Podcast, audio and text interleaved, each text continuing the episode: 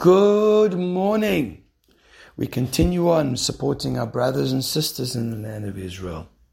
One of the things which often we grapple with at this time is we grapple with why? Why? Why is this happening? Why were so many Yidden murdered? Why were women violated?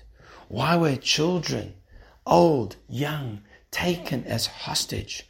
Why was there such brutality? Why does the world not care about us? Why? And the answer to this is very simply is we have to actually start already about 20 years before this. You know, Shamson of Hirsch, Livrocha, once came to a, to a, a, lady who just had a baby. And he said to her, Have you started with chinuch yet? She said, Chinuch, education? It's a newborn child.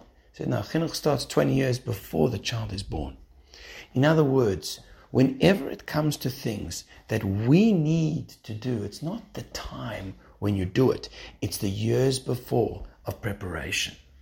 One cannot ask the why now if one hasn't worked enough on his emunah and his relationship with Hashem on seeing what he does. If a person lives his life, he eats, he drinks, he rejoices, he's sad, he gets his car, he makes the milestones. He forms relationships and breaks relationships. And in all that time, he doesn't stop and acknowledge on a daily basis what Hashem does for him and talk to him. He cannot turn around when suddenly the trapdoor opens and you fall down and say, Hashem, why? Because where's Hashem been in your life till now?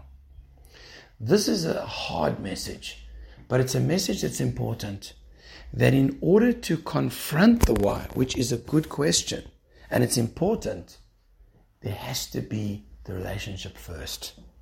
Let me ask, let me give you a, an example. Let's say we have two acquaintances and they become close, and the one doesn't appreciate the other at all, just an occasional thank you, and hardly talks to the other one. And then all of a sudden, out of nowhere, the other one does something to hurt him.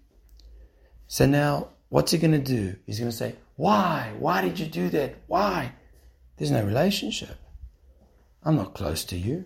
You haven't shown anything back to me. So it's one of the things that we as Jews have to look up to HaKadosh Baruch Hu and say to HaKadosh Baruch Hu, HaKadosh Baruch Hu, help me to talk, help me to build, help me to develop, and then I'll have the tools and means to be able to deal with it.